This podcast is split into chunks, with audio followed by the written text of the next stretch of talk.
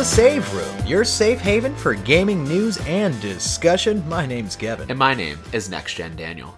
Hello, Next Gen Daniel. Hey. You been bricking lately? Uh, every day of my life, dude. Every time you try the rest, huh? Yeah, you got to keep me in low power mode or I brick immediately.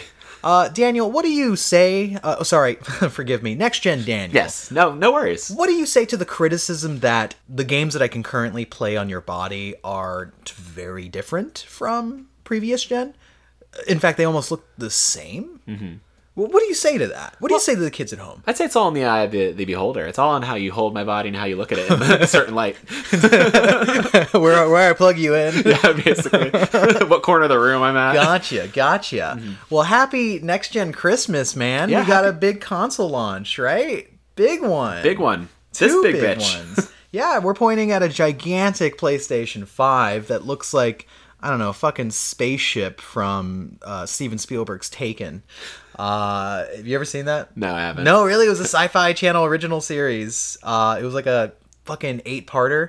It was like a generational thing where it's like different generations are dealing with the UFOs and whatnot. This looks like there's this one scene where whenever they walk into like the crash saucer, like people like start bleeding out of their um their noses if they get stuck in there for like more than 15 minutes. So they have to like cycle out researchers. Okay. Because it's just like, oh my my head, it's hurting.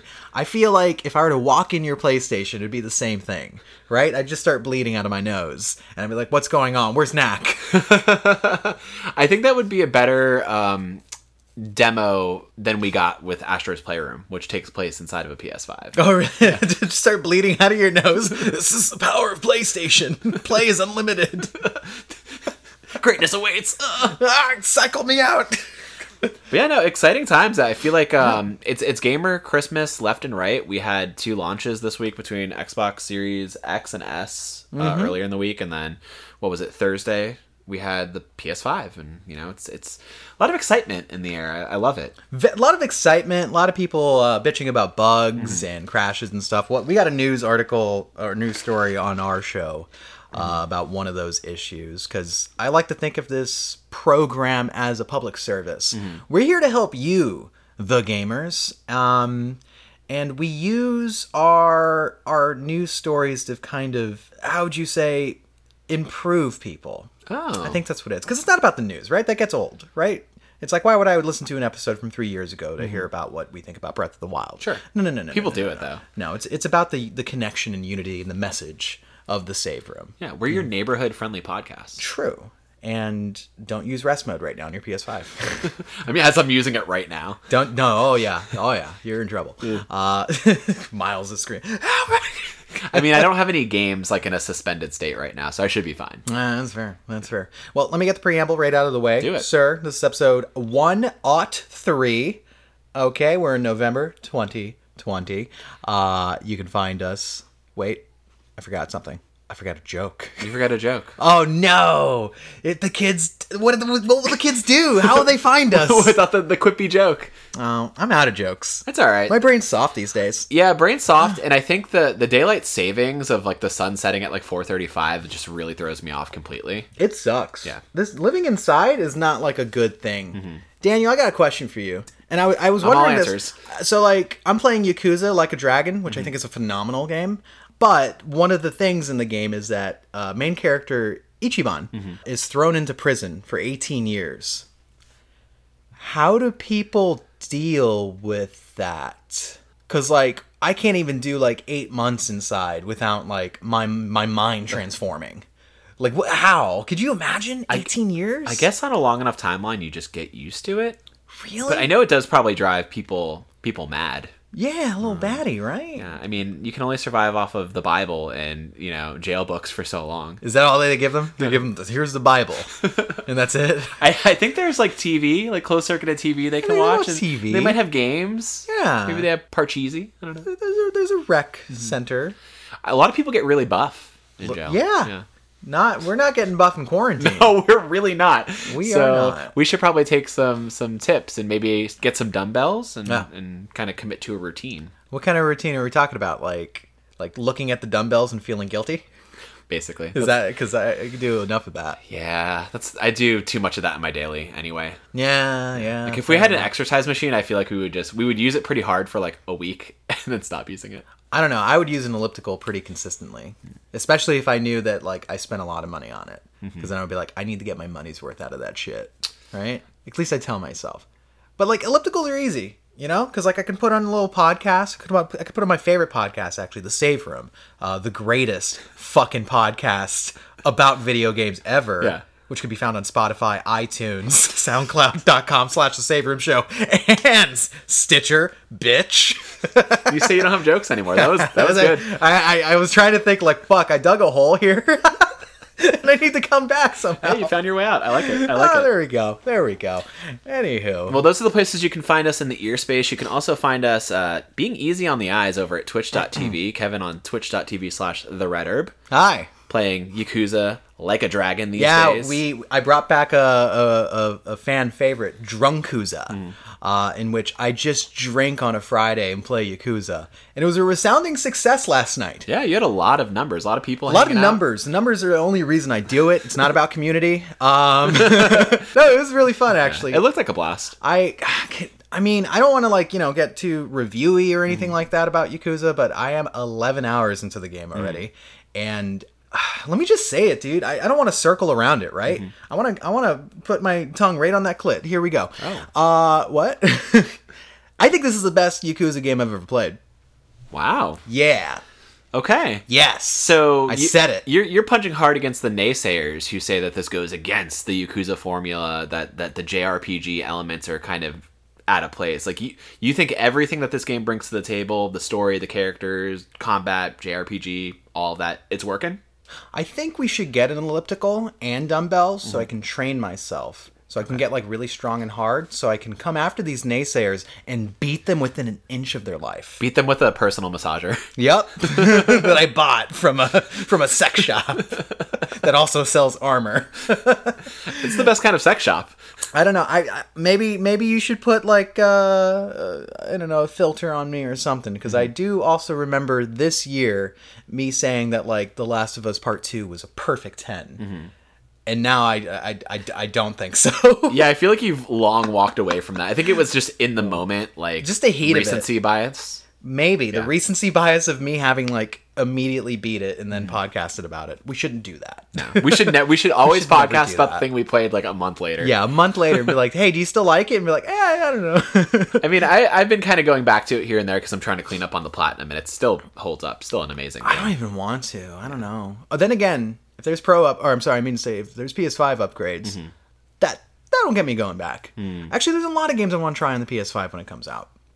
For Kevin, because I don't have one and Daniel has Ah. one. Because Sony fucking forsook me, Yeah, sir. they spat in your face. spat in my Fucking face. Shawn Layden, Hermen Hulst, Shuhei Yoshida, Greg Miller, all of them stood up in a line. I don't know why Greg Miller's in the lineup, but they all just spat at you in turn. Yeah, sorry. We'll get back to the Yakuza talk in a second. I want to take a uh, second side branch Mm-hmm. because you know opportunity. Um, pretty fucked up, Sony. I feel like I do a lot of the good work Yeah. out there for them. I'm always evangelizing the Sony brand. Mm-hmm. My favorite buttons: triangle, square, circle. Cross? What? Cross? What'd the you say? cross button? What? What button's that? Is it on the back of it? The cross didn't What do you it do? you. Do you? You're making an X symbol. Yeah, I'm making an X, but they call it the cross now. Yeah, you're saying a different thing. Um, weird, but yeah, yeah, yeah. You know, I, I'm out there. I'm wearing, I'm repping the the brand. You know, I got a T-shirt, nothing but the symbols. You know, Yeah, it's it's a Uh, like, sad sad state of affairs when you're waiting for a, a new PlayStation console at launch, and you're, you're just sitting like a sad puppy dog on, on my floor, like looking at it as I'm playing a game, and I already have three PS5 games. you have so many games just waiting, They're just sitting, begging to be played. looking at me. I got the Demon's Souls. I got the Miles Moraleses. I've got uh, what's that other one? Valhalla. I got Assassin's Creed Valhalla. They're all staring at me. Kevin, hey, limitless play. What what are you doing? What's happening, Kevin? looking pretty limited there, Yeah. Kevin. Looking really. Li- Thank you, Target. Missed the target. Shit. Fucking got him. But it should be here by Tuesday for you. It should be here by we'll Tuesday, hope. and I am on vacation. I took a vacation to to l- nestle up with my PlayStation Five and love it. Um, but Yakuza's very good. Mm-hmm. I I actually I didn't feel too skeptical about like you know it going to JRPG style. I was just wondering what that was, and from the footage, I was like, oh, it looks neat and still looks like it's getting the heart of Yakuza. Um, getting in your hands, here's like two big impressions for me. I still feel like I'm playing a beat 'em up, mm-hmm. oddly enough, even though it's not. It just has like Kind enough of tactical turn-based combat. your tactical is like speed the fuck up is mm-hmm. basically what the game's telling you. Like it, you have to get your inputs in fast mm-hmm. because the enemies shift around the environment and they can circle around you. So oh. you're actually motivated to be like oh let me use my big bat strike like almost as soon as i see them gathered up right? But you, you can't just move around the map like you could in old yakuzas right so it's this it adds this layer of like hey be fast with your decision making but like you know it's on the fly tactics mm-hmm. and it still feels like a beat 'em up but smart it, it's so interesting That's The- that's a cool merging of ideas. yeah right the combat's super kinetic for uh turn based like If- think a little persona Yeah, I was gonna say it reminds me of Persona Five a lot. but like introduces all these physics of like hey if there's if there's um you know a bike or you know a cone in the way Mm-hmm. and you do your normal attack and walk over it you'll automatically grab it and make it a part of your attack Oh, that's cool. so there's like a dynamism to the combat that's just so engaging i've been getting into every fucking fight because i love it like i i don't like turn-based games very much right or maybe that's like a hard comment I don't know. You're on record for saying like you don't like random encounters. You don't really like turn-based combat. Yeah, and this game is totally that, and Mm-hmm. it's awesome. so that that should go to show you that like this one does it so well. Yeah, I think that's that speaks volumes to kind of how they evolve the combat in in this JRPG format. Um, because in standard Yakuza's and Judgment, even like you want to get into a fight, you want to beat up baddies, you want to Yeah. use your kind of um, heat attacks and in the moment contextual melee because it feels great to do it. So it's awesome to hear that that translates really well to this sort of like turn based uh, field. It's really well. It's really well done. And another big shout out that I want to give for the game is the English localization Mm. is peerless. they broke the mold with Judgment, and I'm glad to see them just continue on with with this one. It's amazing. Like the comedy works so well, the drama works very well. It's it's incredible to like play this game and not have to look at the lower third of the screen for the entire time. I can actually take in the whole experience and see the expressions on people's faces and such. And that's another thing too. Ichiban's a very expressive character. They wanted to make someone who's very much like the opposite of Kiryu. Mm-hmm. And that would be one complaint for me is like Kiryu's not a very emotive. Mm-hmm. Like he's so super stoic that it's like a statue going from scene to scene. For games that are like traditionally kind of like emotional, mm-hmm. they've always had a protagonist that's not emotional. is the interesting thing. He's always like very very even temperament. You have to basically like harm a child for him to fucking break through like a wall and like attack you with rage, right? Um, where Ichiban is brash. He's very expressive. He's very li- just like, hey, fuck you, man. Like it's it's fun. He's a lot of fun to play as, and he's charming too.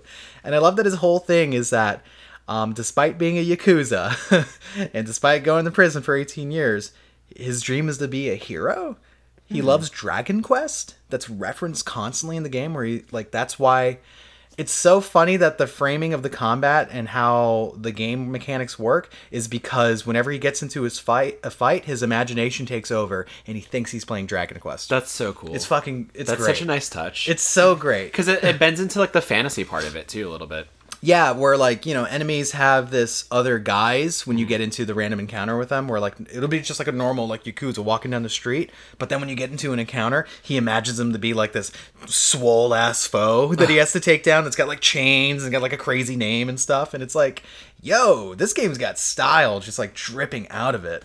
Yakuza mm-hmm. yakuza 7 is the truth sir. The truth. Like a dragon, it's like a beast. i think that game would hook you too. Everything's really well done I'm really interested in picking it up. I just don't want to start playing too many games at the same time and not be able to fully commit to one or the other. I understand I know, as you have like five games that just came to you like all the same week. Um, I think I'll probably catch it in December. I'm gonna wait for it to go on sale, maybe. Yeah.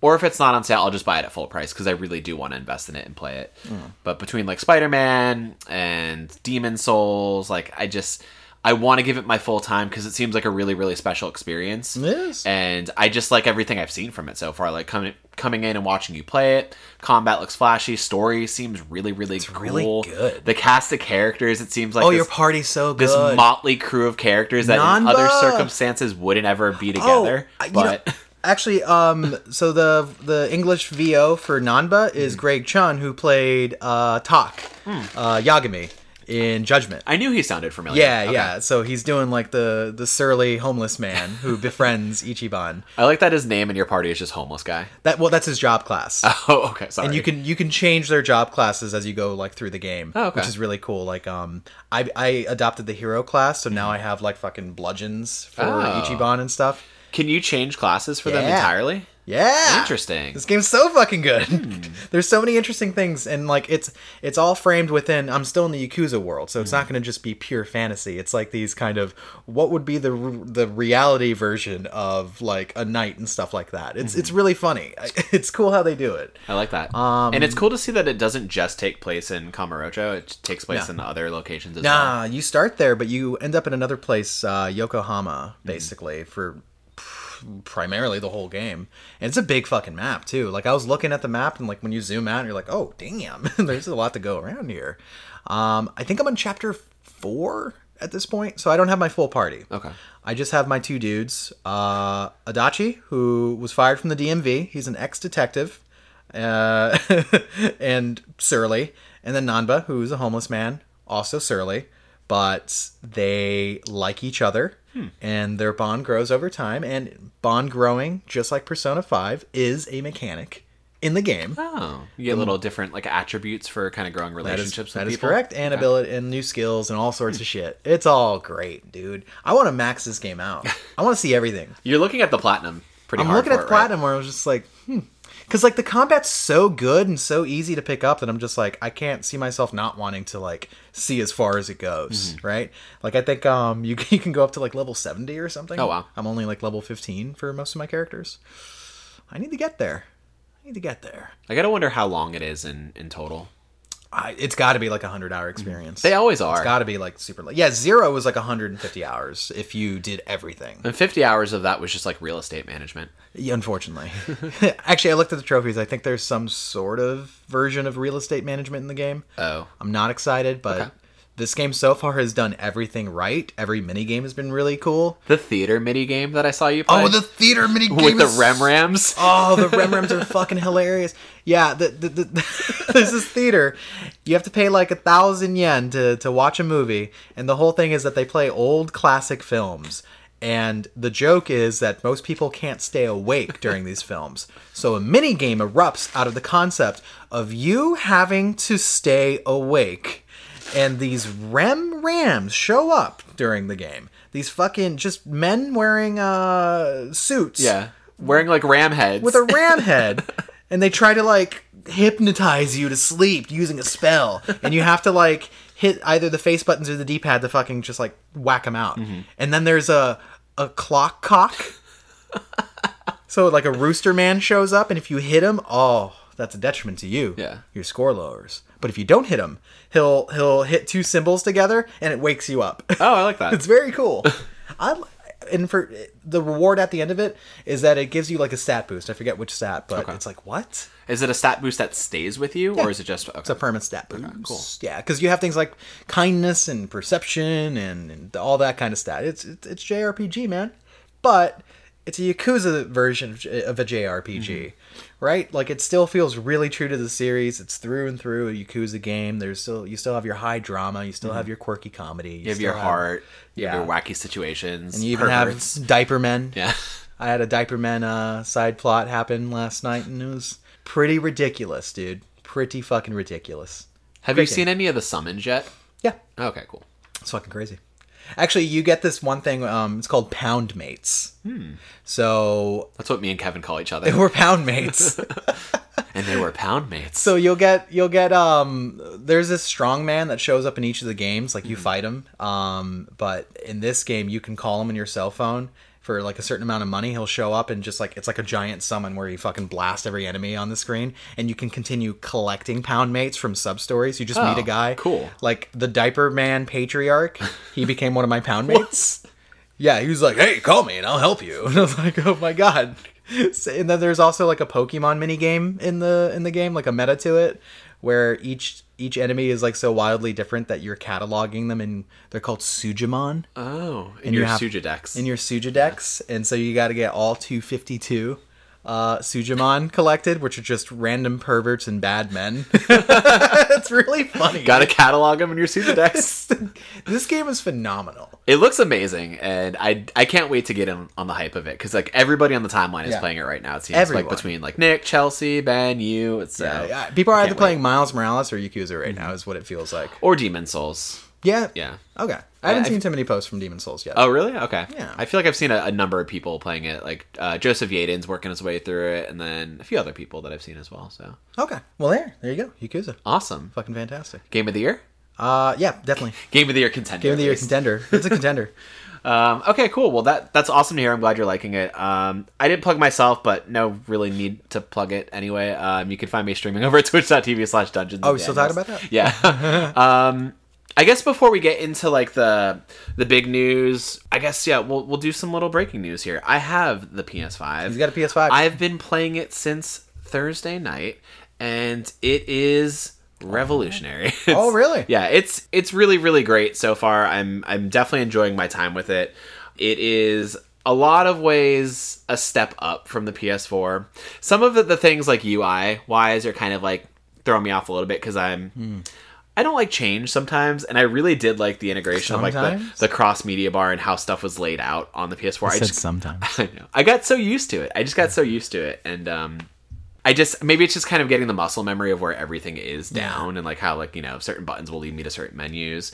I, I definitely like some of the cleaner layout of PS4 more in terms of like some of the list view stuff, Hmm. in terms of like the way the trophies are laid out and some of the other stuff. Yeah, why, why does it want to do like tiles for everything? Yeah, everything is like tile view, which feels tiles. very Xboxy. yeah. There's no. I, it didn't seem like there's any list view on this fucking system anymore. Not even with the the trophy sets. Like when you go into a trophy like menu for like a game, it's all like kind of horizontal uh, panels that you Mm, kind of have if to go across. And you can't even change that. Maybe they'll put an update. I haven't found Mm. anything for it yet, um, but I'm still kind of I'm learning my way through its body and its contours. okay. I'm learning. I'm learning. yeah. Like Um, uh, like two new lovers. Two new levers. Um, I mean, first high level impressions console. I don't know that I entirely love the look of it. Yeah, it's futuristic looking, but it's a big bitch. Like that, is a big bitch. that SSD is is big for for you know a lot of reasons because it has to be, but like goddamn, it like dwarfs my PS4, um, and that's just horizontally. Like I can't imagine standing that thing up. This thing looks like it's all fans. Yeah. Basically, like I think it's gigantic so that it could be silent because Yeah. this thing is quiet. It is. I mean, I, I heard a little bit of an uptick earlier when I was like kind of doing some menu diving, and I had uh, Miles no. Morales in a suspend state, so Oh, it was no. it was working a little it's bit. dangerous. Don't suspend games, Don't man. suspend games. You're gonna break it. But otherwise, I'd be interested to see how like over time they kind of like maybe make it more compact as they typically do, like maybe with the second iteration of console. Yeah, I can see them doing that. Mm-hmm. I wonder if that would sacrifice anything like um like the fact that it is quiet or, or what have you. Maybe. Yeah, it'd be interesting, but I'm sure we're like what three years away from Yeah. that Oh yeah, thing? for sure, for sure. Um, the way I have it laid out right now, it has like a little stand base to kind of keep it like elevated and not rocky. So kind of have to implement that, and you have to use it if you stand it up as well. Outside of that, the new DualSense feels really fucking good. Like Hmm. really great to have your hands on, and like the way the games like play into like some of the features of it are phenomenal. Yeah, so it's like a big deal that it, it has this force feedback that mimics what you're actually seeing. Mm-hmm. Like what? Like give a give a good example for the kids out there because I don't think people understand how like kind of revolutionary the DualSense is. Okay, so I'll, I'll do it across like the three games that I've actually played on it. Um, and and to start, I I was actually trying to transfer a lot of my data over from PS4 to PS5, which is such a process. Um, if you have an opportunity to do it, a lot of the recommendation is move your games over via like LAN connection because doing it over wire like Wi-Fi takes forever. Uh, for some reason, the LAN connection like by Ethernet still took forever. Like I had my consoles linked together and it just wasn't doing anything. So I ended up moving and I, I could recommend this, like moving my, my cloud saves over from PS4, saving them to the cloud, and then just downloading the save files to my PS5. Okay. And then I'm going install by install basis. Gotcha. So That's the faster. first game that I installed from you know my PS4 obviously was Overwatch because I bought this console, this $500 console, to be an next gen Overwatch machine. 1885. Yeah, there we go. How many hours you played it? And how do you know that? I Offhand? just saw it. How do I know it offhand? Yeah. Strong memory. But there's a little bit of feedback in that game immediately. Um, I was playing as uh, the hit Overwatch character Mercy, and when I was doing my healing stream, like I could feel like kind of the the, the stream feedback whether I was healing or, or doing the boost damage. And I was like, okay, cool, this feels good. But the real response is when it's implemented with the PS5 games that are kind of designed for it. The two games I'm playing right now are Spider-Man Miles Morales, which I'll kind of save for a second, and I played a bunch of Astro's Playroom. Did you really? I did. I played probably two hours of it yesterday because everybody was raving about it, and I gotta say it's it's delightful. Like if if you A guys delight. if you guys like platformers or kind of collectathon type games, like give it a shot. It definitely like really showcases the dual sense in the broadest way possible, and it's amazing.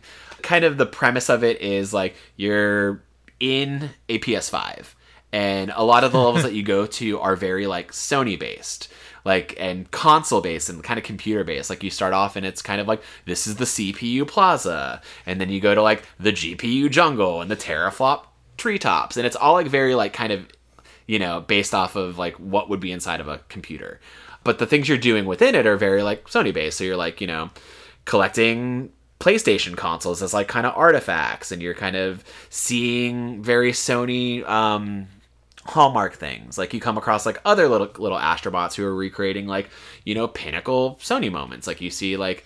Uh, one of them is holding a camera, and then you see them staging like scenes from like games like Horizon Zero Dawn or Crash Bandicoot, Last of Us, uh, Metal Gear Solid, Monster Hunter World. So it's like these little like kind of really like touchstone Sony moments that feel like really like like they're just kind of paying tribute with the game where Right. it's like yeah okay you're inside a ps5 but also here's our entire lineage of sony in one game and it's really cool the way they kind of present it um, as you go through all all the levels That Um, sounds pretty cool. yeah it's it's neat like there's like kind of like little playstation insignias all over the place and just like it just feels like if you've been along for the ride for the last like 27 years at this point Yeah. it's it's rewarding to, to play a game like that. I feel like for a lot of people, if, if this is their first console, that it is going to be like a lot of people's kind of like Super Mario or like Crash Bandicoot type game, like that first sort of like collectible type game that really like gets their hooks. Yeah, you think uh, uh, Astro is going to be a gateway for uh, the kids out there? The, I- the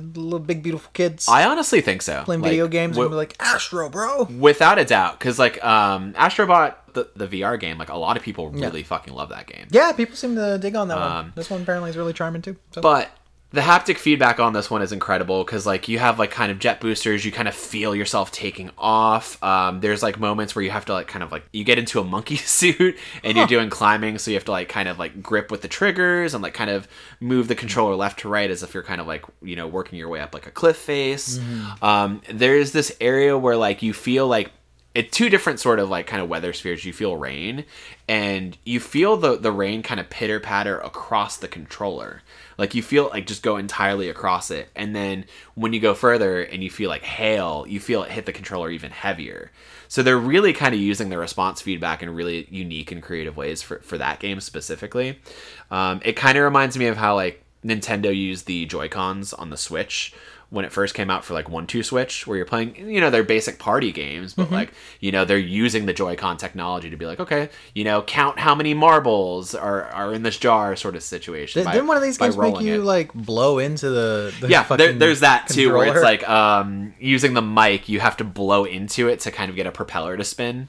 Oh shit. Okay that's Um, fun. They use the the touchpad in really interesting ways. So it's it's basically designed as both like a love letter to Sony fans, but also a way to kind of get your full mind around how the DualSense works. I'm, I'm actually surprised that the touchpad returns for PS5 Mm-hmm. because it doesn't seem like it got a lot of play in PS4. It was relegated to the big map button. Yeah. For most developers, every Assassin's Creed, yeah, you could you could touch around the map, I guess. and a lot it. of people complained about it too, because like, oh, the light bar just eats up like battery and all this. Does Yeah, does though.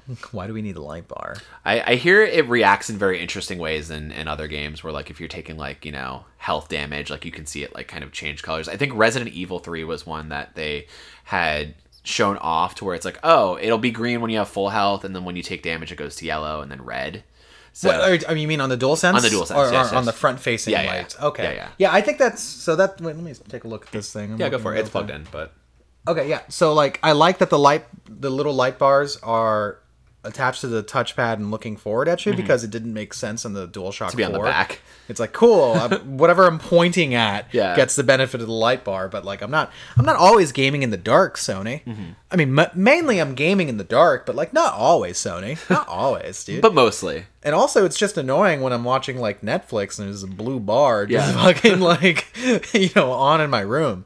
I I, I don't know, no sir. So yeah, I, I think that's a cool improvement. Mm-hmm. Um, I am also glad that the see. I'm looking at the controller right now. I do see a headphone jack. Yes. so you can use traditional. I was nervous about that as well. That would have been so annoying. Um, so annoying. a hidden thing that I didn't realize is that the mic is always kind of enabled. what? Um, when I was playing Overwatch, I had a podcast on and I didn't have my headset on. I was just playing. I was like, I'll play a quick round, just see how it feels, whatever. And I noticed my name kind of going off in the chat field as if like something was happening, and I'm like, what is going on? And I realized that my mic was enabled on the controller, so it was automatically just picking up whatever audio. And I'm just like, that's a weird feature to have kind of enabled from the start. So like the DualShock 4 did not have a mic built into the fucking controller. Yeah. That's a new thing. I want that to be understood Mm-hmm. that there's a microphone inside of the goddamn controller. I don't know if I need that Mm-hmm. necessarily, but okay. I mean, you need it to like blow into the controller to you know make propellers happen. True, Yeah. true. I guess, yeah, I guess so. That's they said there was no way Astrobot would launch without, this fucking design feature, Cerny. yeah, it's it's interesting. Um, it'll be cool to see how they implement it more and more Yeah. as games come out because you know I'm sure games will be focused around that design principle of like we have this controller, we really need to use it. We need to use the haptic First feedback. party games will. yeah, yeah, not like third party. Third party shit. games would be like, no, stop. We're not going to use your touchpad. I think you'll feel the rumble like you would any other time. Right. But you, do you think that they're going to implement a feature for Marvel's Avengers to get the player count back uh, into the controller? do you think there's a way to do that? Yeah, using the mic, you will you will whisper sweet nothings to it. And say, please, people, please, please come back. The word of mouth button. please. Kate Bishop came out, please. Please, I need somebody. I need to complete my party. I'm um, sad about that game. yeah, there- there's a lot to say about that game. Um, otherwise, I'm also playing Spider-Man Miles Morales. Oh, shit. Which is it's delightful. You know, it's Just a delight. it feels great to be Spider-Man again. The Like, safe room just says it's delightful. It's delightful. What I mean, what what was the thing about Spider-Man uh, PS4? We had fun playing it. Every time we were playing it, we were just smiling, and it was just so great to be like swinging through New York and just being in Pete's world. And this is a natural extension of that. You know, Right. it takes place like a year after the initial events of the first game, and you get that kind of interplay with Pete and Miles because they know each other. I'm not going to spoil anything. We'll probably save that until you've. well, you spoiled that they knew each other. Yeah. That's crazy. Oh, I mean, you know that at the fucking. You know that. What? You know that for the first game. I've never. No, man. I didn't know that. Um, so I'll, I'll save a lot of like the story stuff for like when you obviously get your hands on it. Okay. Probably like when we do our yeah, first yeah. save room plays, obviously for it. But um, the the response for just being Spider Man and swinging around, like when I fucking shoot off a web and I use like the trigger to swing. I feel like kind of the group and t- the the grip and like the tensile pull of the web as I'm kind of swinging through the buildings. I feel like the combat feedback, like it feels great. That's cool. like it's it's really well designed for the dual sense. Ah, gotta that's, say. you know that's the game I'm gonna like just dive right into Yeah. immediately. as soon as I get like could rip open the box and plug it in, I want to play that game so bad. yeah i'm having a really really great time with it i think my um my only like kind of negative bit of feedback about Here he it comes. is, is that it's just more of the same. It's definitely like a midquel like you know how Yeah. uncharted lost legacy was like Yeah. it doesn't reinvent the wheel. It actually does a lot of the same things it does a lot of the same things the first game did. And it's not like necessarily a bad thing because it's like maybe this is going to be a lot of people's onboarding point for the game and like you know they had two years so they're not going to change a lot. But you know i was hoping to maybe be doing different things in the world because it's like you're still doing the same stuff you're still like you know breaking up you know crime factions and Yeah. doing collectibles in new york and you know all that same sort of stuff What would you want to be doing? i mean it's kind of like the assassin's creed problem where it's like okay you know we're gonna keep reiterating making a game every year every two years at this point how do they reinvent the wheel? Okay, well they do drastic kind of upticks to like the combat or the story or you know stuff like that. But in the world, you're still doing the same thing. You're still like doing the checklist. You're doing side quests. You're you know getting towers to kind of open up the map.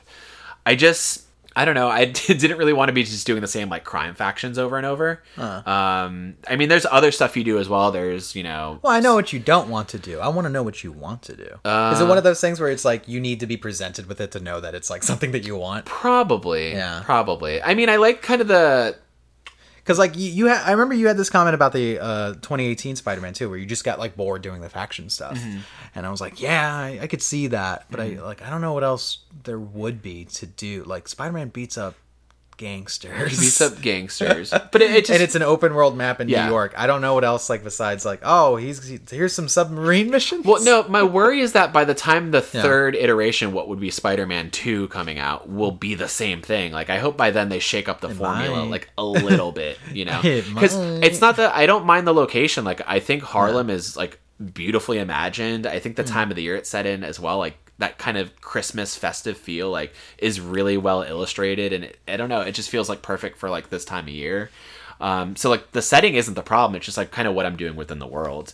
I mean, there's kind of similar stuff to like the first game as well. Like you know how you collected backpacks, you collect these like kind of little trinkets and things that are kind of tied to you and one of the other characters. Which Yeah, I love feel, that. Which feel personal to like Miles and and his friends. And you collect um oh god, what are they? They're like little like um fuck. They're like little upgrades that you find for your mods and your suits and your your gadgets and everything. Um, Hmm. So that that's cool. They're like you know little tech things that you find in the world, and you have side quests as well. So like all that stuff feels cool to do. But I they just got a lot of stuff in that game. They- I, I don't know. This sounds awesome. it's dude. just like some of the stuff like I maybe with the original one a lot of the monotony came down to grinding for the platinum obviously Uh. where it's like oh okay I have to do like you know 30 fucking gang factions or like do all these crime activities Yeah. I think it, it, it would feel lesser if the game wasn't any fun because the game is like immensely fun That that see that see that's where I'm coming from. Yeah. Where I'm like, um, I don't mind that like you riddled my map with like 30 crime Mm-hmm. factions because the gameplay's fun. It's like, yeah, give me get me to do that, Mm-hmm. and then like I, I don't know what else they could do for like you know from a content standpoint to like shake that up a little bit. I guess Mm-hmm. without like because like your story through line is where you're gonna get your big enemies. Of and course. stuff. they're not gonna just throw like Scorpion running around. No, no, not at all. level, right? Not at all. So it's like I don't know what they like for part. I, I I get the concern for like okay, well, what are they gonna do for part two to shake it up? And I we I was talking to you about this where I was like, well, introduce co-op, Mm-hmm. but like do not do it like a live service game co-op. Mm-hmm. Do it where it's like something that shows up on the map and it'd be cool for somebody to drop in, drop out of your game. Maybe Mm-hmm. it's like there's other spider people, or maybe play up the fact that like Peter Parker and Miles Morales are in the game in some capacity. Maybe you can switch between uh, the two of them. You know, Mm-hmm. Yeah. two different styles, one game. Great stuff. You know, I think that's like your shakeup right there. Right? yeah like that would be or, so cool. or even kind of do it um is it WB Montreal what they're doing with um Court of Owls Courthouse, yeah, Yeah, yeah, yeah. yeah, where it's the two first, the yeah that would be really cool the two first. Because like at that point, like how do you walk away from the fact that there are two Spider Men? You know, like you can't. you can't like, and Oh, you, you have to have them up. play together. Like how long are you going to have them separated in games? how how long before some like you know Sony says like you need to do Spider Verse for everything because that was so successful. Oh yeah, Like- I, I feel like they're definitely going to be building towards something like that. Yeah, I mean, something. th- this game has Spider Cat. yeah, it's true. The Bodega Cat. Yeah, The exactly. Spider Cat. That's um, amazing. but I, to keep it really high level, it is charming. I, I really love what they're doing with the story, hmm. and and Miles is just he's a great character. Like Yeah. I, I love seeing him and and his friends together. I love seeing his interplay with his mom Rio. And yeah, it, just, it feels great to be back in that world. I don't know, like, and I like how he has his own style for everything. Like, mm-hmm. at, my favorite thing is like you're walking around, you're doing your thing. You know, you might be like you know beating up on a gang faction, and you're very cool, unique, like you know Miles Morales, Spider-Man way, because he plays differently than Peter does. Like they have different hmm. combat styles, different swing styles, but because it's so colored and sty- stylized to him as a character, um, because Miles is really big into music and, and making beats. When you're on the ground, everything is kind of as it is, but then when you kind of kick back into the swinging, like this hip hop soundtrack kind of kicks up every time. Mm-hmm. And I'm like, this feels like a really cool, like personal flair to like who Miles is. Yeah, the, mu- the music's really cool Yeah. in the game. Oh, Really it's cool. it's really really unique because I don't remember Spider-Man, like the original Spider-Man, having that. It might have been just some kind of orchestral. It stuff. was just or- orchestral, bland bullshit. You know, you know, you know how it goes. You know how it goes. Yeah. Actually, yeah, the soundtrack didn't stand out for me in Spider-Man One. This one immediately, I was like, oh shit, Yeah. there's some uh, there's some style going on here. Oh yeah, it's it's fucking just colored with with style all over the place, and I think you're really really gonna enjoy it. You're gonna have a blast with the photo mode, yeah. um, and I think the the create feature, which is like the new like share button, basically for taking photos and everything, is integrated very cleanly. Nice. I want to play with it. I'll probably be paying, like uh, taking a bunch of pictures like I did for um, Spider-Man PS4. Oh yeah, and then eventually go back to playing. I want to replay. Uh, I want to play Spider-Man Remastered. Mm-hmm. Obviously, I just heard you know downloading games is kind of a weird issue right now. yeah. There, there's a whole lot of things going on with. well, we actually have a news over. article about that. We need to get some news. We do, we do, we do. So I'm sure I'll talk a bit more about my experience with the PS5 throughout the episode and in other episodes as, as you get it as well. So yeah, let's let's roll the news, man. I got six items for you, my friends, gamers. Sit down and learn about the world around you. Number one on here: police discover no threat after Ubisoft Montreal evacuation. Yeah, that Yeah, was a big thing. This that- happened like yesterday for us. Yeah, it was insane. Just kind of like in the, the early afternoon, it kind of broke, or maybe it was earlier in the day. It kind of broke, and it was, it was it was a great example of how. So social media is a good thing to propagate information very quickly, Mm-hmm. but sometimes it's really bad because people, you know, jump the well, jump the gun on stuff. Mm-hmm. They're like, "Oh, there's an armed gunman in, in Ubisoft Montreal holding everyone hostage." Mm-hmm. Like people just making up ghosts. You don't know until you know, and honestly, we won't know until the whole situation's over. Yeah. It's actually very unhelpful for people to like you know pollute feeds with stuff like that Mm-hmm. information uh, left or misinformation left and right information being wrong is going to be like the defining thing of our generation like I, I really do hmm. think so like the misinformation war that's going on currently Yeah. where it's like all you have to do is point at something and go that's fake or point at something and go like that's real and you don't need backup you don't need a source you I don't mean, need anything We have a great example of that when our president's doing it left and right. Oh yes, indeed. When you got to take the L, man. You got to take the fucking L. We got a president elect, and his name ain't Trump. Yeah. you can't go around just saying, What? Wait, wait, wait. That's what? No, no, that's wrong. Voter fraud, man. "Oh yeah, yeah, yeah, yeah." Those votes are fake. Every vote for the opposition is fake. Yeah, that's that, that's great. Anywho, this was a good example of that. So, on the afternoon of Friday, November 13th, the City of Montreal Police Service, or the SPVM, uh, responded to an alleged hostage situation in the Miles End area, which houses Ubisoft Montreal, one of the publisher's most pivotal studios. TVA Nouvelles, right? Mm-hmm. Right? Thank Nailed you. it. A local news station reported that the police responded to a call made from within Ubisoft Montreal's building. The caller apparently threatened to blow the building up unless they were paid a $2 million ransom. The SB, uh, sorry, the SPVM sent in tactical units to sweep the area, but concluded the call was a hoax. In a statement received by Polygon, the SPVM said the following quote, this Friday afternoon, the Service des Police de la Ville de Montreal, that's why I keep on saying SPVM, because that's easier, Okay. deployed a large number of resources to answer a call for a hostage situation in a St. Laurent uh, Boulevard office building. The perimeter was quickly secured, and the SPVM confirms no threat has been detected and no injuries are reported. End quote. Good stuff. Ubisoft Montreal tweeted their own statement saying, quote, We want to salute the courage and composure our team showed today. Our focus remains on ensuring their health and well-being. We would also like to thank the SPVM for their quick and professional response, helping to bring the situation under control. We are extremely relieved that this was resolved without incident, and we'd like to thank all for your support and kind words. End quote. Wow. Um, yeah, so I'm very glad that that wasn't a legitimate hostage situation. Yeah. That would have been horrible. Thought thoughts on like Ubisoft Montreal side and, and Ubisoft as a company as a whole. Like Mm-hmm. this is horrible news. Like you know, it's like I I don't care what like your thoughts are on the studio. Like any situation where people are put in a harm like this, hostage or otherwise, it's you know it's cause for concern and attention, and you know sideline your jokes because your jo- jokes don't matter here. Very very fortunate and grateful that like nobody was hurt and that it was just kind of like a call sort of hoax dealy. Because if there was an armed gunman on uh you know the in the building or on the campus like that could have gone a hundred different ways I guess I'm not getting my two million though, huh? probably not No, the gamers are nihilists. You know that. Every fucking response to a tweet, of course, was some joke about how Splinter Cell hasn't come out in years. Mm-hmm. Some bullshit like that. Whatever. Gamers are nihilists, man. terrible, terrible nihilists. Yeah, this is a stupid thing. Don't fucking do that. Mm-hmm. I remember this reminded me. This happened to us a bunch of times. Back in school, somebody Oh, would yeah. comment a fu- fucking bomb threat, and suddenly it's like, okay, well, we got to stand outside, not very far away from, the, The school. building. Yeah, like the, blast way. radius would still probably fuck up our middle school bodies. Right, I don't understand what the the theory is. Like, go go to the PE court, and I'm just like on premises. How about we go like at least across the the way? Yeah. like across. There the should be another safe zone. Right, and then we the parking lot. we'd be stuck outside for like two hours Mm-hmm. while the fire department looks around for bombs. yeah, that was a big thing following 9/11. Yeah, that happened a lot, right? Or or SARS warnings and shit Mm-hmm. like that. It, it's it's annoying and it's terrible and it's fucking not funny. Why do people do that?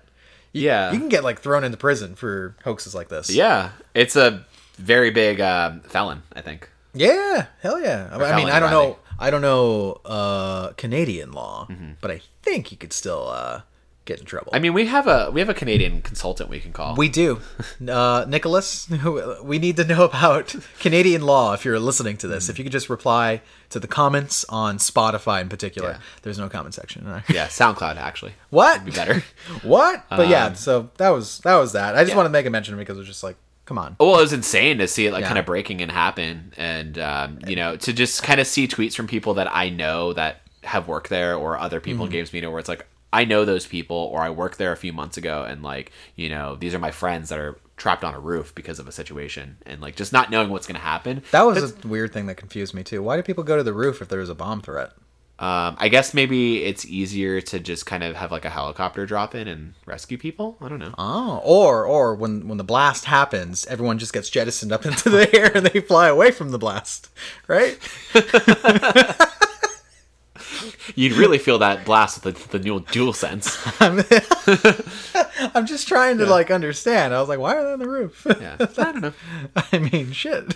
I've never de-escalated a bomb threat. I don't. I Maybe don't that, know. maybe that's why people were like thought it was a armed robber situation Mm-hmm. or something because it was like, why would people go to a roof of a building that's about to get blasted? You know? yeah. Mm, fair. But anyway, yeah, just weird situation. I just wanted to point it out because people make mountains out of molehills Mm-hmm. and we're like turning into this huge thing and it's just like, dude, you gotta wait. You don't know.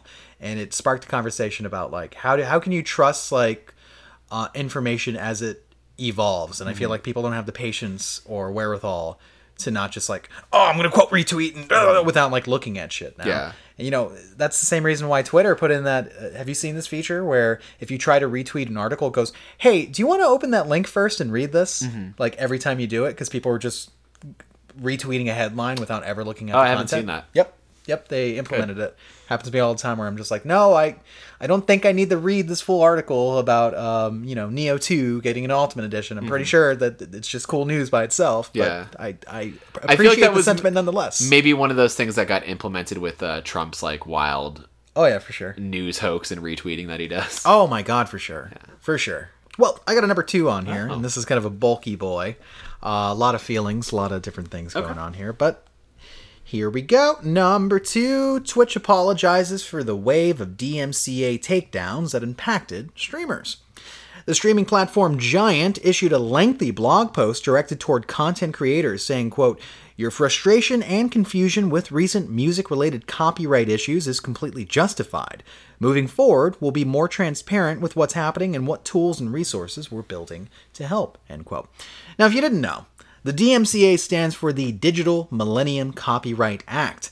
It's a U.S. copyright law that was passed in 1998 to limit users' ability to circumvent or disseminate copyrighted works on technology devices. You know, kind of like the internet. Uh, service providers must abide by DMCA guidelines and, ret- and in return, benefit from limited liability when their users do step all over copyright protections. Now, Twitch also explained the uh, stream of DMCA notices that put streamers' accounts at peril over the summer. Keep in mind, Twitch operates on a three strike system where a DMCA notice counts as one strike. Before 2020, Twitch received less than 50 DMCA notices a year, but, quote, Beginning in May, however, representatives for the major record label started sending thousands of DMCA notifications each week that targeted creators' archives, mostly for snippets of tracks and years old clips. We continue to receive large batches of notifications, and we don't expect that to slow down. This means two things. One, if you play recorded music on your stream, you need to stop doing that. and two, if you haven't already, you should review your historical VODs and clips that may have music in them and delete any archives that might. End quote. Okay. Now, for many streamers, years worth of clips were suddenly flagged as violating DMCA, quickly filling up their three strike quota. In fact, uh, somebody that I knew, Lady Devon, got their account banned without so much as a warning. Mm-hmm. Uh, yeah, this was serious. Now, apparently, the reason for her was that she had a, a Twitch alert that had like literally maybe six seconds of a song. Oh, wow. And that was enough. Yeah, exactly. So, in response, Twitch released a mass deletion tool to help streamers remove infringing content. This was uh, only for clips, by the way, not for VODs. However, Twitch is cognizant that that wasn't an ideal solution, stating, quote, one of the mistakes we made was not building adequate tools to allow creators to manage their own VOD and clip libraries. You're rightly upset that the only option we provided was a mass deletion tool for clips, and that we gave you three days' notice to use this tool.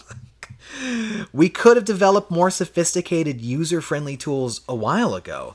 That we didn't is on us. And we could have provided creators with a longer time period to address their VOD and clip libraries.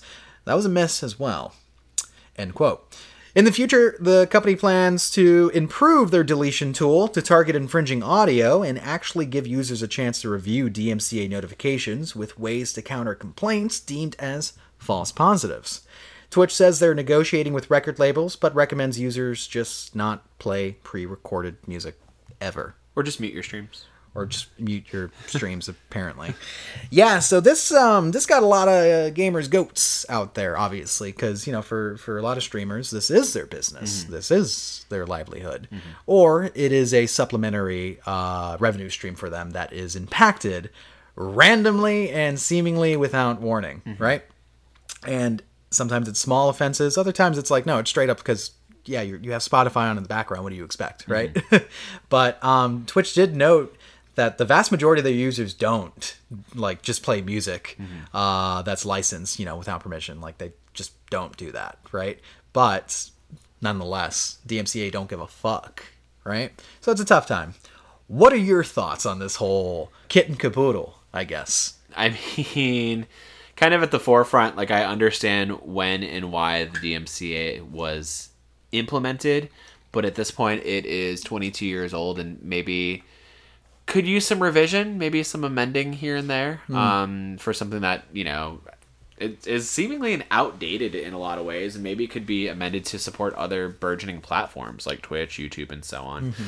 I get the kind of like broad strokes, like non discrimination of like, okay, well, you know, when bots are going in and right, kind of just randomly like finding clips or streams that have content in it, they can't differentiate between like, you know, what is in-game music that might have been licensed out, you know, by the studio at that point or sure. licensed to the studio rather versus like, you know, Spotify playing off of somebody's phone or somebody streaming Just Dance. Like they don't know, they just hear licensed music and like that's just enough to go off of.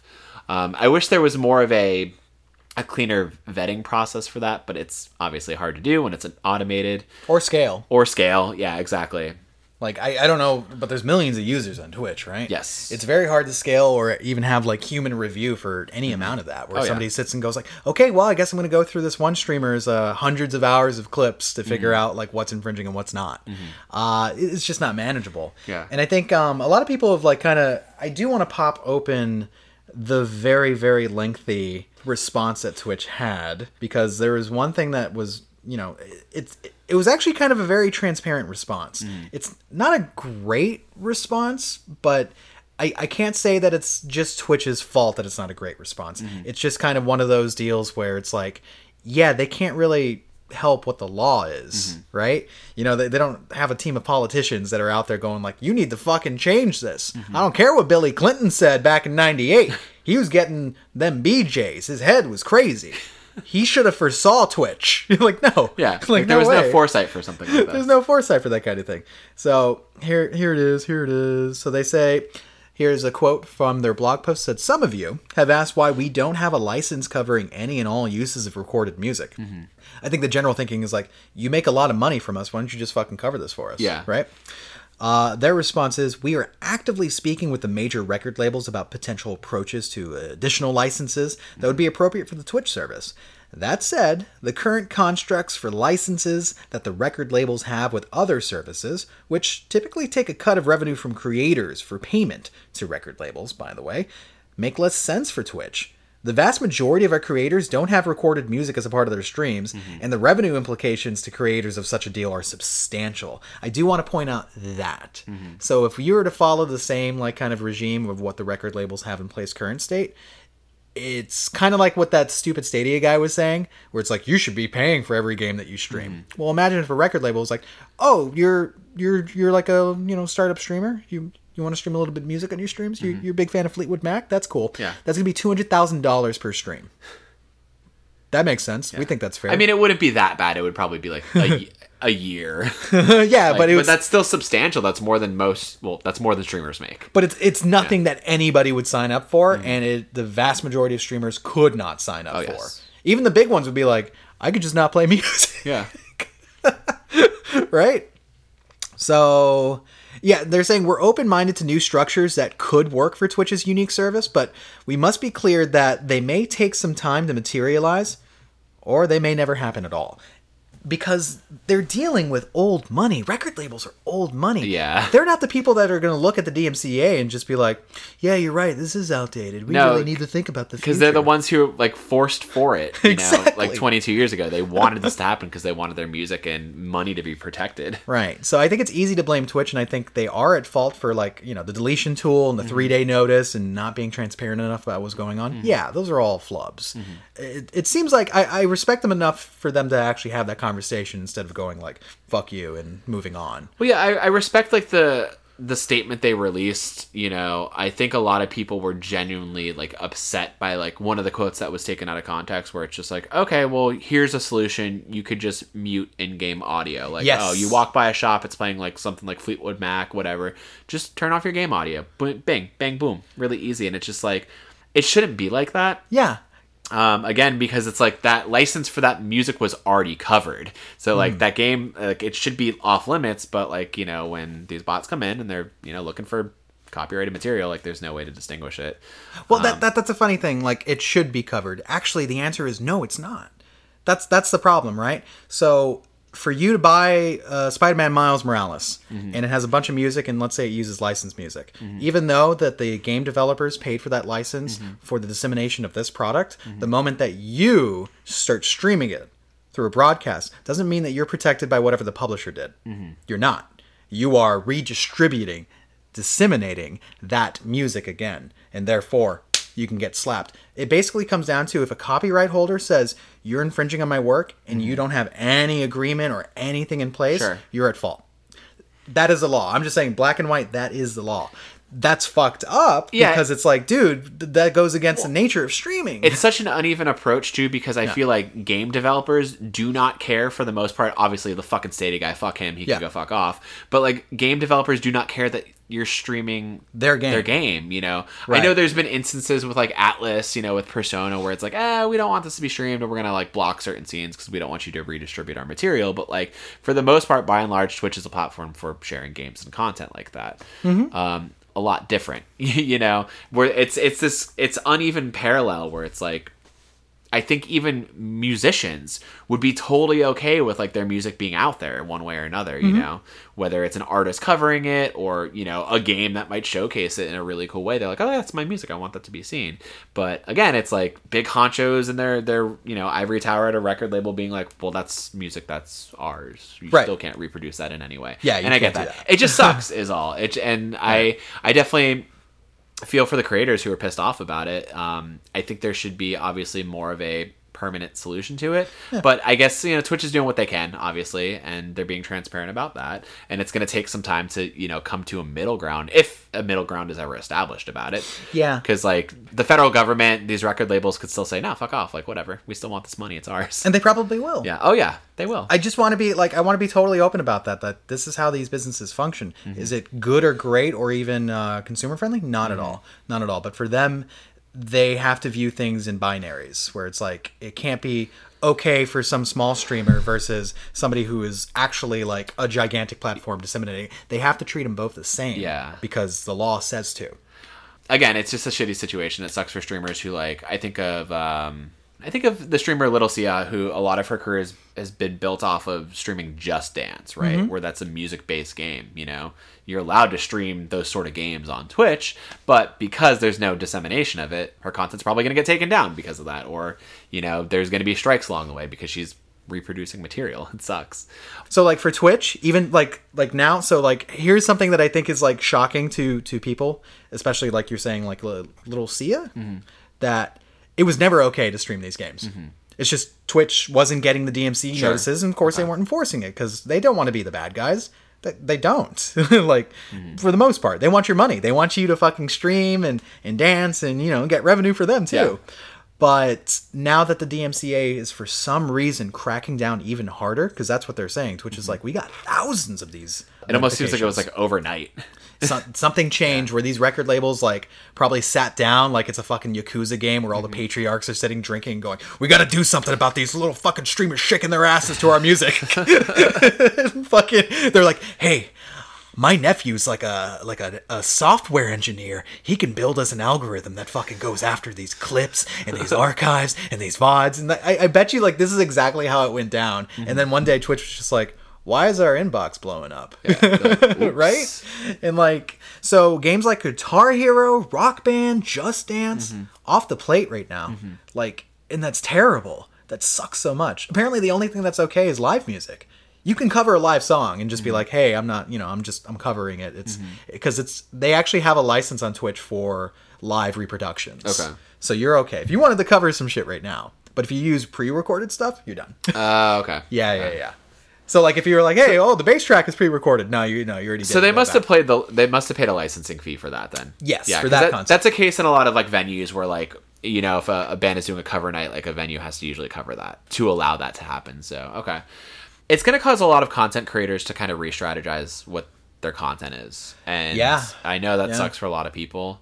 Um, f- for people like us, it's just as easy as like just not playing things Spotify. like yeah. I'll Yeah. never play Beat Hazard again. never play Beat Hazard on again. stream. Remember when I did it? Those streams got muted, dude. Yeah. I'm surprised I haven't gotten like any notices or anything. or even like your um your intro screen or your like be right back screens. what are you talking about? Those are totally, totally on the level. Gotta have, like, totally. stuff in that. I had a conversation with the rights holders. we have a just have tacit to- agreement in place. yeah, that was one thing. I, I stopped using like some of the more egregious stuff.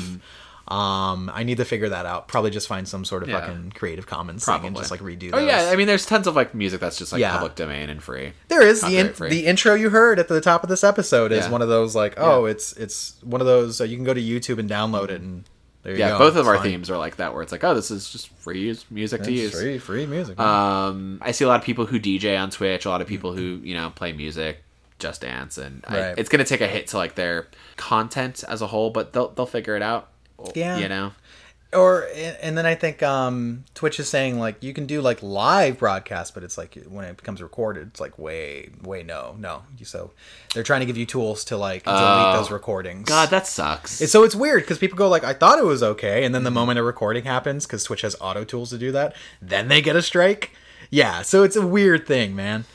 So like Twitch is saying that we're trying to create better tools for you to control that kind of thing because we don't want to just say fuck off with it. But they're also saying, and on the other hand, it's safer to just not. It really is, you know. But yeah, it sucks. What if I'm uh, like Nick the other day was playing Alan Wake, and it has like these licensed '90s songs has at the end of every chapter, and he was like, "Oh yeah, those got muted," and I'm like, "Oh fuck, that sucks." Imagine if like like if he plays Alan Wake enough, and suddenly they're just like, "Oh, here's your first strike." Ugh.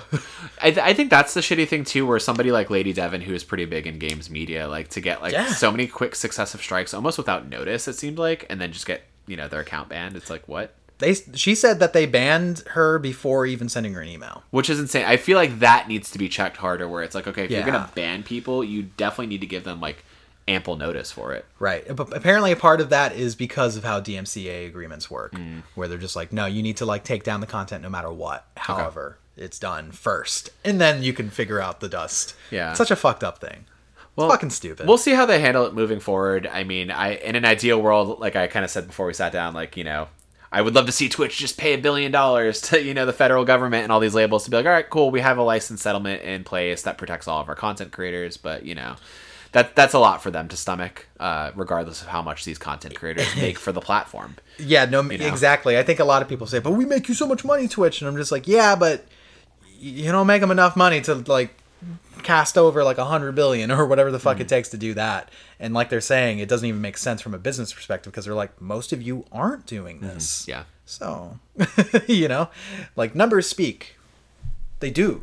And they guide decisions. And unfortunately, apparently these numbers and decisions never seem to like stymie, well, public outcry about it. Right. I, I know we're going to keep on hearing about this and Sure. getting the conversations about it, but it's like, yeah, it sucks. It sucks right now, but it's like, what, what can you do?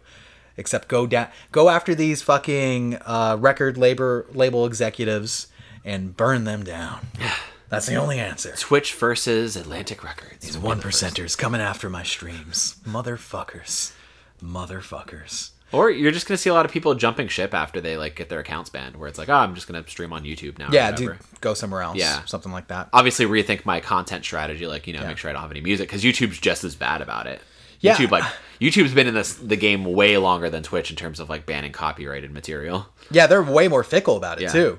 They'll they'll be like, "Oh yeah, this is infringing," and it's like, "No, it's not." Mm-hmm. And it's like, "Well, that's their only response." It's like I hummed a theme from The Dark Knight, and you fucking banned me. What the hell? you remember how like on um kind of funny they would always be like they would start singing a song and then like Kevin would be like all all right come on guys seriously like I. It's really hard to deal with those like strikes like 'Cause they were getting 'em. not? yeah they were it's fucking funny anyway I got a number three on here for you, my friend, and it's a sad one. And a sad one for Kevin. Aww. The Mortal Kombat reboot movie is indefinitely delayed. COVID 19 has fucked up a lot of things in 2020, which is especially true for movie theaters. Until the pandemic loosens its grip on our day to day, Hollywood isn't comfortable releasing their $100 million blockbusters to, well, empty theaters. In a reply made on Twitter, producer Todd Garner admitted that the Mortal Kombat movie reboot will miss its March 2021 date. It was supposed to come like out so soon. That's a fatality straight to your core. It's it's a brutality, a flawless victory. Toasty. His quote on Twitter was, "We'd always planned for it and thought we'd do it in March. The pandemic had other plans. Uh, we don't have a release date for the movie until theaters reopen." Same for trailer. End quote. Come on, even the trailer, dude. You're gonna delay a trailer too? I mean, I guess better to not leak it ahead of time. I want to see the costumes. Oh, I want sure to see look what really they good. look like. Come on. The film is set to see fan favorite characters Sub Zero, Scorpion, Jax, Sonya Blade, Liu Kang, and the rest of them fight in a deathly tournament to determine the fate of our realm. Unlike the 1995 adaptation that tricked us into thinking Paul W.S. Anderson is Okay. talented, the reboot will be a hard R and feature fatalities. Hmm. Unfortunately, it sounds like we have quite a wait before we get to see head popping and ice balls. Aww. I know. I want to the- see Jax get turned into a baby. I want to see him as a baby. I want to see Mileena's mealy mouth. I want to see um, want to see um, Baraka with his Baraka hands with his Baraka hands. Chop, chop, chop, chop, chop, chop, chop. God damn it, dude. Yeah. This looked promising. Or everything. I sounded promising. It sounded promising. It the look like cast is awesome. They got a bunch of people from the raid to be in the movie. God damn it. I mean, but that's the state of like 2020. Like so many movies that were already set to come out have Yeah. been getting delayed. Like we even saw for WandaVision, which was supposed to come out on Disney Plus, got pushed to 2021. It's gonna happen. It's gonna keep happening, and like there's nothing really we can do about it unless you know production companies and filmmakers are like, okay, we want to push this out and just kind of take the risk, which I know a lot of people are not willing to do for one reason or Um, another. I think uh, the statement that we can't do anything about it. Um, people could not like gather for Thanksgiving. Oh, okay, yeah. So we we as a, a a race could do more to you know kind of curve all this. Obviously, as a culture, Yeah. perhaps. Um, The yeah. human race. The- yeah, okay, the human race. We as a race. so yeah, it sucks. It sucks. But I think Hollywood, you know, they had a few uh, experiments this year. Sure. One of them being Mulan on streaming services and in theaters. Apparently, in theaters, only made like sixty nine million. Mm-hmm. Nice, but. For a movie that had like a hundred ninety eight million dollar budget, not so Mm-hmm. Yeah, nice. they did not make real terrible, right? And Tenet apparently didn't do so well either. In fact, I think Tenet was like a big reason for why Black Widow and all those got moved out of this year. Oh, okay, sorry. Yeah, I mean, we're seeing a lot of hits like this, and obviously, like Black Widow. Um, I think Candyman was a different situation where the director is like, okay, we want to make sure we can release this in theaters because this movie needs to be seen in theaters. But I Okay, think at sure. the- At the, end of the day, it's like you just want to make sure you can release it in theaters because like that it's- shit's pretentious. yeah, it's not going to sell as much uh, on streaming services. Yeah. th- So for any creator to be like, hey, Christopher Nolan, by the Mm-hmm. way, Christopher Nolan himself, who released Tenet, said, "I don't give a fuck if you watch my movies on iPhone." He said that. He's like, "That's fine, as long as you're watching my movies. Mm-hmm. Yeah. That's all I care about." Right? Put it in Fortnite again. Put it in Fortnite. Yeah, I'll watch Put Tenet in Fortnite. Yeah, I don't want to hear this shit where it's like, come on, the power of theater and community and blah blah blah blah. You know what my movie going experience is? Mm-hmm. Going to fucking like an AMC that's got sticky floors and somebody's on their fucking phone, probably like tweeting about the movie as they're watching it. Mm-hmm. Yeah. And I'm just getting drunk sitting there on seven dollar um, IPAs. Mm-hmm. That's that's that's my movie experience. What is this communal special thing that apparently people talk about that they that, that think that is high art? Mm. No, man, movies should be experienced how you want. It's just Mm-hmm. it's the content that matters, not where you're watching it. Come on, get get off the fucking high horse with that shit. I mean, there is a kind of classic experience of going out to a movie and experiencing it with a group of people, but horror movies, for the most part, like are by and large like not always a fun sort of movie to watch in theaters because people are laughing and, and being stupid at the wrong parts, and I'm just like, yeah, yeah, it depends on the. I'd probably rather watch that. Um, Yeah, Candyman. I was just like, oh, that would be perfect if it came for streaming. Like, Yeah. I, would- I would I would buy that immediately because it looks so good. yeah, I feel like there could be a cool like in between model where a lot of these do come to streaming services, but like you know. People are seeing a hit from it regardless, so it's Yeah. just like whether you release it in theaters or you release it in you know a streaming format, you're still losing one way or another. So you might as well just put it out. Yeah, I think it's one of those things where we're going to see going forward um, studios put less of a budget on their projects, Mm-hmm. right? They might say to themselves, "Let's let's do more stuff like Marvel going to the TV show format for a Mm-hmm. lot of stuff." Not to say that there won't be Marvel movies, but I'm just Sure. saying I think studios are going to stop doing the whole like, "Oh, we're going to spend 200 million dollars in this movie, release worldwide and China's going to make most of our money back." You know, like that was like the theory for Transformers and all the Marvel movies and Oh, shit. yeah. That ain't going to work anymore right now or at least right now it ain't gonna work and i think they see that Mm-hmm. so but at the same time it see, it feels like hollywood is gonna hold these fucking movies hostage these 2020 survivors Like, come like on. mortal kombat and be like uh what are we gonna when are we gonna release that Mm-hmm. i i don't know like people are, are just gonna move on these these goddamn blockbusters won't be seen what a life It's almost like you're waiting for something that's just not going to happen currently because it's like Yeah. we thought this was this whole pandemic was going to be over, you know, by the summer, and by, by and large it isn't, and it's still going on, and cases are worse than they've you know been.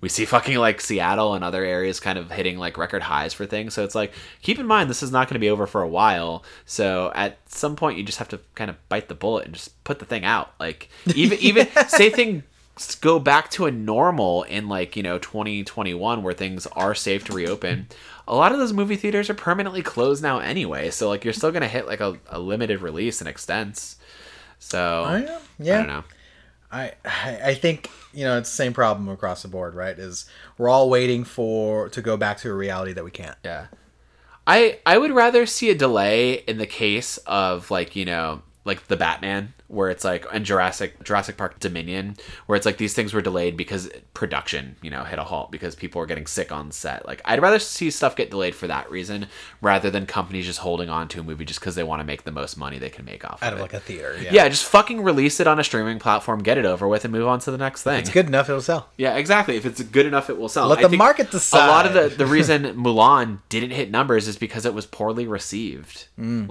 Like a lot of people just kind of it was unilaterally agreed that that movie was not what people wanted and it just didn't hit the mark.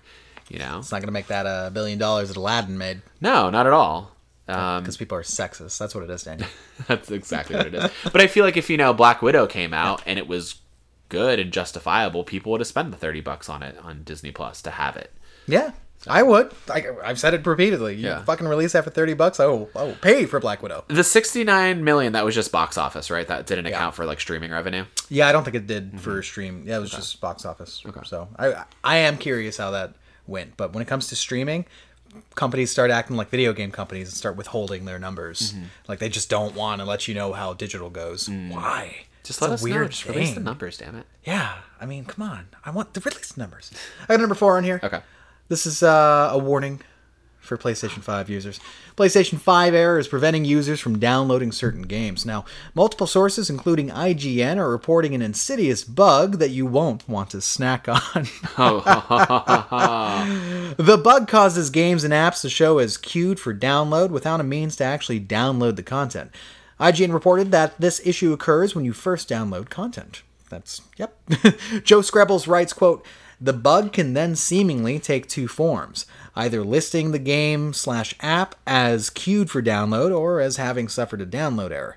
Both will prompt you to check the downloads menu, which then shows nothing. End quote. My God. While the PS5 library will show you that you own the game, the PS5 store doesn't seem to agree and will prompt users to purchase the content, almost like a constant loop, right? Now, the bug is most prevalent for digital versions of Call of Duty Black Ops Cold War, apparently only the PS5 edition, oddly enough, Spider Man Remastered, Demon's Souls, and Sackboy Blood Vengeance. The only fix seems to be a complete factory reset of the console, which is not fun if you've spent any amount of time like you did uh, getting your saves uploaded to, to the goddamn thing, right? Um, I mean, it took a lot of initial effort, but by the time I actually got the right format for it, like doing the cloud, it only took like 30 minutes. Don't give them leeway. So, Don't let them have this, Daniel. Sony has not commented on the problem, but hopefully they can address it ahead of the PlayStation 5's European launch on 11/19. Until it's fixed, customers may find the all-digital version of the PS5 far less attractive. Yeah, that was the one thing that got me. It's like the the future is digital, mm-hmm. but then this kind of shit happens, and it's like, ooh, that's not going to make anybody smile. That's not fun. I'm not excited for the launch edition woes, my friend. I'm kind of nervous when I open mine up and something Mm-hmm. very stupid happens. Like we've heard rare reports, but reports nonetheless that people have had their consoles completely bricked. That's not cool. Mm-hmm. yeah, with the remastered version of uh, Spider Man for the PS4. Why would Spidey hurt us? Why? It's the new face. They can't render it. it's it's too beautiful and too true.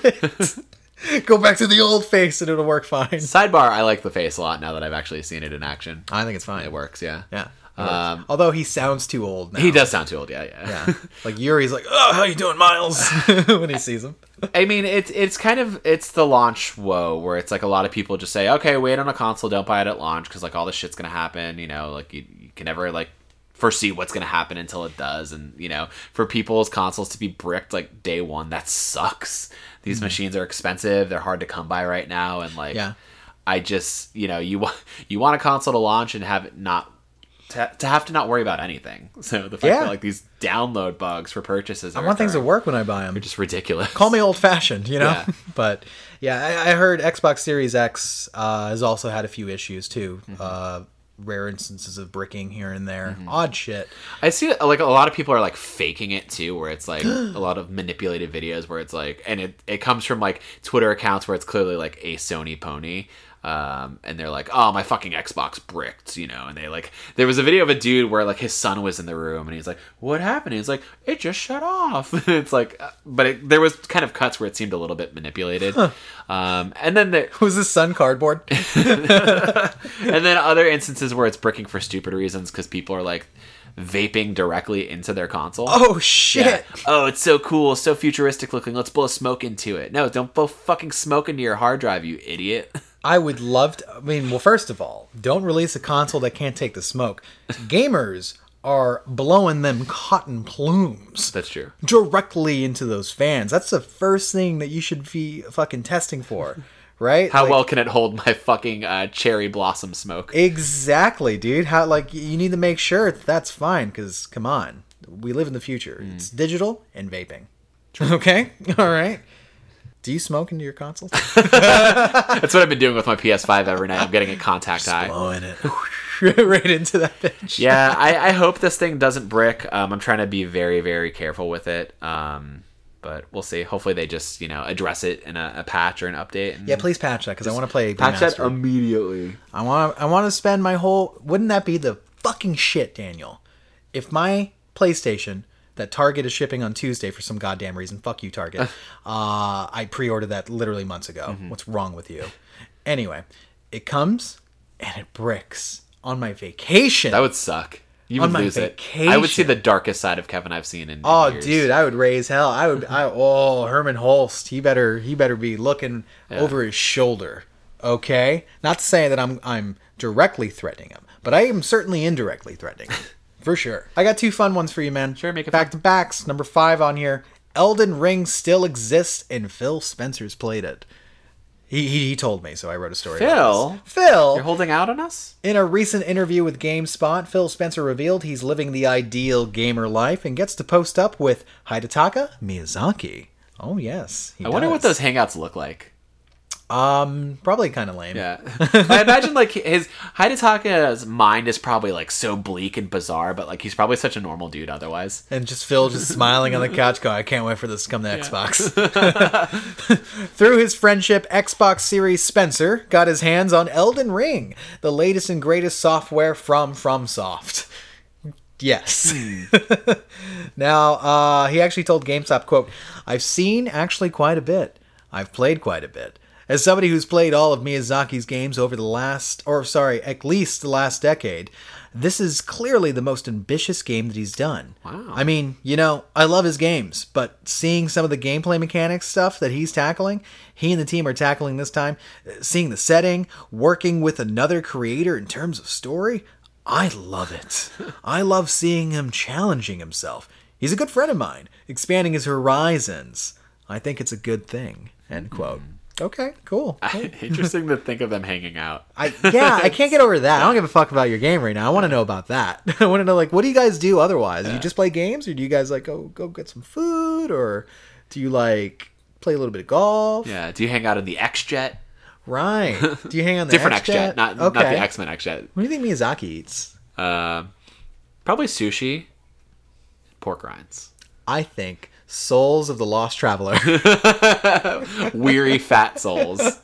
now, George R. R. Martin helped create lore for the Elden universe, ah. meaning he probably scribbled some old timey names on a napkin and slid it across the Waffle House table to Miyazaki. But also, Miyazaki won't stick around to watch you play his games. Yeah, that's a that's a thing I learned from the GameSpot article. Wait, what? Spencer said, "quote When he has me play, I go over. He has to leave the room."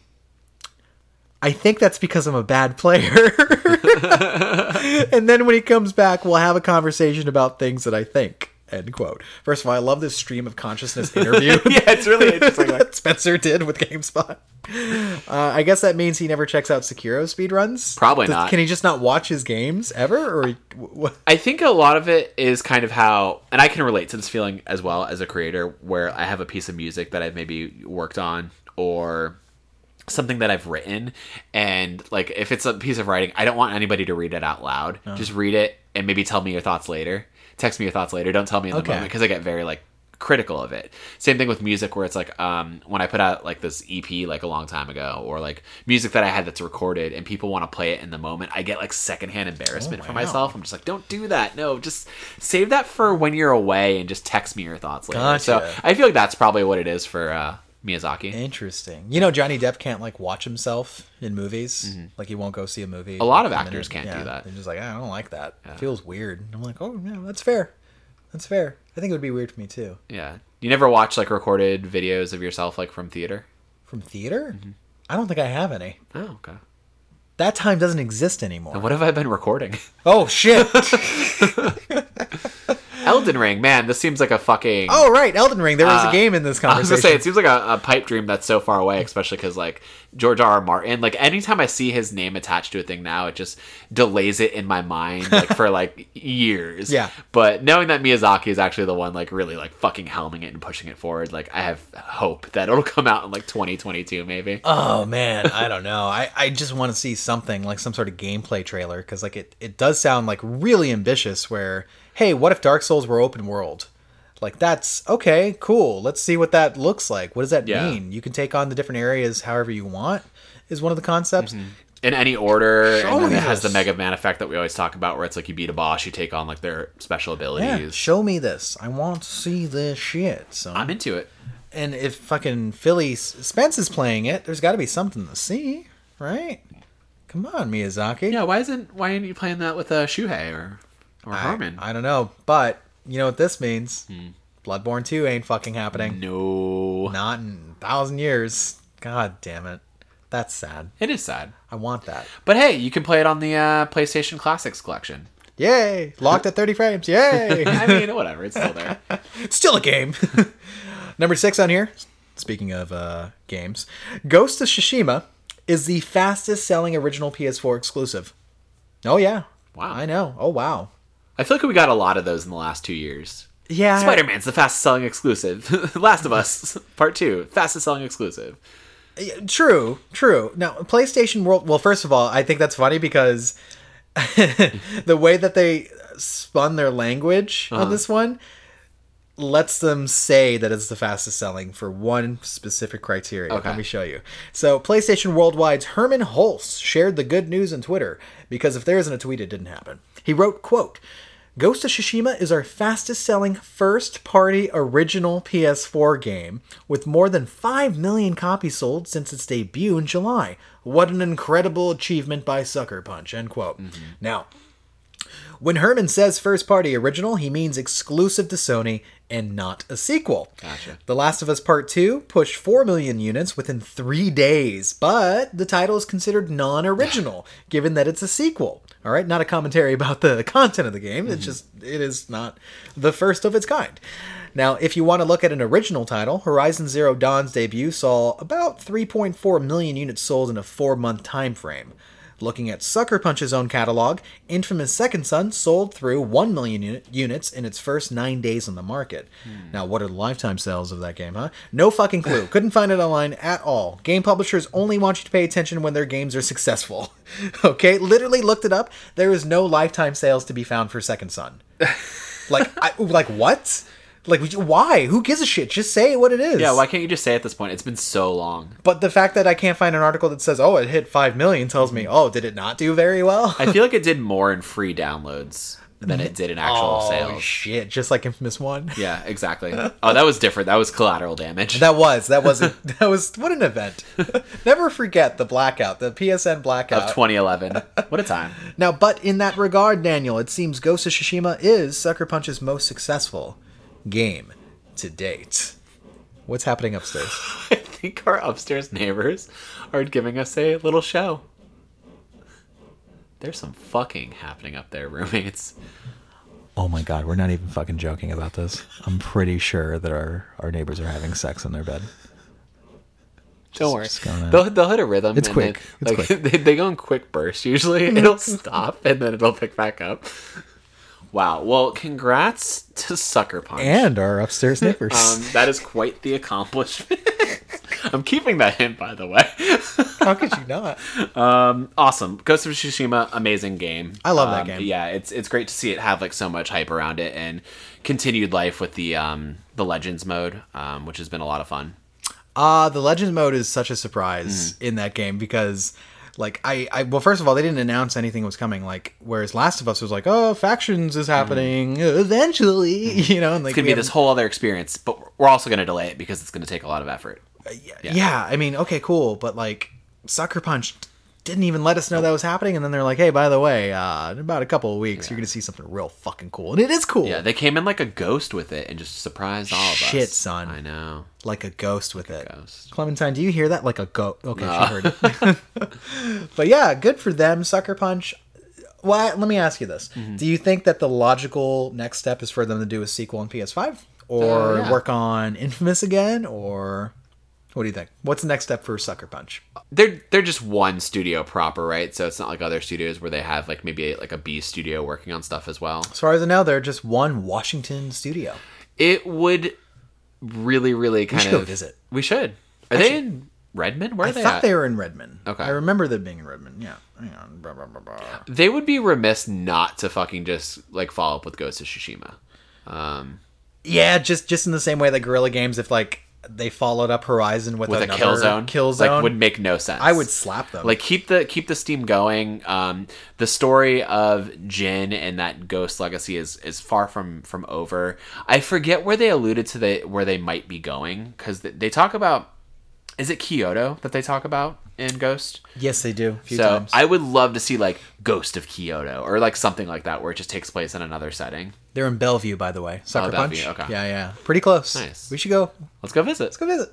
That's like what, forty minutes away? Not even. Barely. Yeah, yeah. I I go. My doctor's office is in Bellevue. Hmm. Nice area. Yeah. I go there and I get some.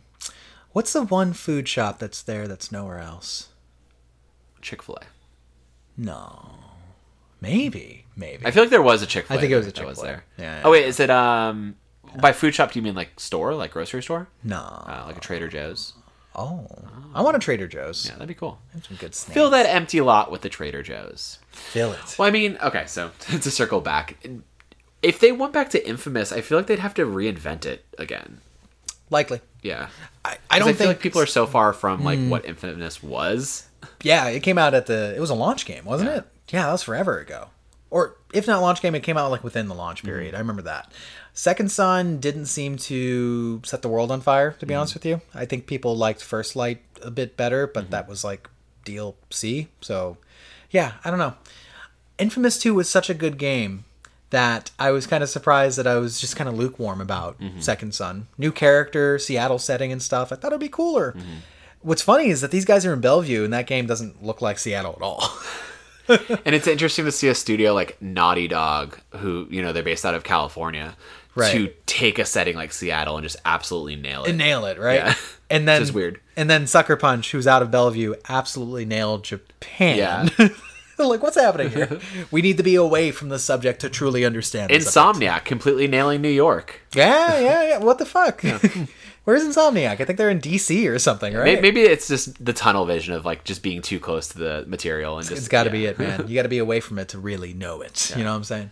But yeah, I I'm excited for them. I'm. It's a great thing. Like they did Mm-hmm. a fantastic fucking game. They made a fantastic game. I enjoy the game through and through, and I Mm-hmm. got to tell you, it's like it's high up there on my list for game of the year. And this was a game that you know I was totally like, I don't care about this. Mm-hmm. Like before, I was like, why they haven't shown me anything? I haven't seen any gameplay. It looks like Assassin's Creed with samurai. Oh, it's so much more than that. Though, And then it turned into so I wish great. Assassin's Creed was like this Yeah. game. right? Like fuck. By the way, now Assassin's Creed could never do a feudal Japan uh game. No, they had a lot of years to do it. I don't know why they never did. Yeah. Um, it would be a copycat if they up. do it. Instead, they should do something like um something like Japan in the 40s, something that we haven't seen before in games. oh, that'd be cool. That would be really neat. Yeah. like the Industrial Revolution coming to Japan. Something like that, man. Or let's go to China. Mm-hmm. Boxer Rebellion. I've been saying it over and over. Boxer Rebellion would be such a cool setting for an Assassin's Creed game. Do you say that a lot? I say it a lot. Hmm. Maybe because I saw the Boxer Rebellion and Buffy. Whatever. You also see kind of a weird take on the Boxer Rebellion in Bioshock Infinite. Really? yeah, they mention it a bunch. Oh my God, Yeah. you're right. That was a weird one. Yeah. I'm Okay. like, okay. Like I get this alternate uni- universe take that like Bioshock is doing, but like it just felt so like weird and anachronistic. Huh. Odd. Okay, but anyway. But yeah, I think logical next step: make a sequel. Yeah. Make a sequel to this. There's no way like. I feel like Sony bigwigs would slap their hands if they thought of doing anything else. yeah. Exactly. Yeah. Unless they had a good cadence of games already, where it's like you know Naughty Dog when they they shifted from um, Uncharted three to do The Last of Us. It's like we had three games with Nate. Yeah. You know. You're done at that point. Unless you do a girl, Nate. They already did that. What? They did that. What was it called? Uncharted Lost Legacy. Oh shit! When's that coming out? Well, this Well- has been a, a whopper of an episode. Indeed, it has. Indeed, it time. has been a good time. Um, Trump lost. Trump did lose. Just want everyone to know that. Yeah, we have a new president elect. We do. Joe Biden. Fuck yes. Yeah. Well, yeah. I gotta say that was like definitely a, a few days Cool. of like anxiety to see how like how the pendulum was gonna swing. Yeah. We haven't recorded since um, the results. Mm-hmm. Yeah. Essentially. The last time we recorded, you guys can check this out, is we did a live episode of like all the movies we watched in October. It's this big Halloween jamboree. Check it out on our YouTube. Kevin uh, basically just did a little bit of editing for it and then put it up on YouTube to kind of just buffer our video content because we don't We have, have video anything content on now. there. So Yeah, check that out on on our YouTube channel, which is what just Save Room. Uh, just l- l- look for the save room on YouTube. room. We don't have like an actual. Yeah. We don't have a URL. You're gonna find a lot of like John Legend covers or Yeah. John Legend sorry John Legend versions of the song "The Save Room" and covers of Right. that. But we're not that. We are We're not the that. We're the other save room. Yeah, yeah. yeah. No, we, we actually don't have like a URL name I know because that, you, can't get that until you have a certain amount of followers. that weird transition point for YouTube was so weird. Where Hmm. it used to be where you could have a backslash URL and they changed it over time. You could still you can get one, but you need to have like 50 plus followers. We don't. So follow us on. Yeah. YouTube. so we can have that established uh, URL. yeah, man. Be good. The save room, consistent. clean. check that out. Um, that was a fun time. Thank you guys for letting us experiment and do that one live. Um, otherwise, you can find us on Twitter at Save Room Show.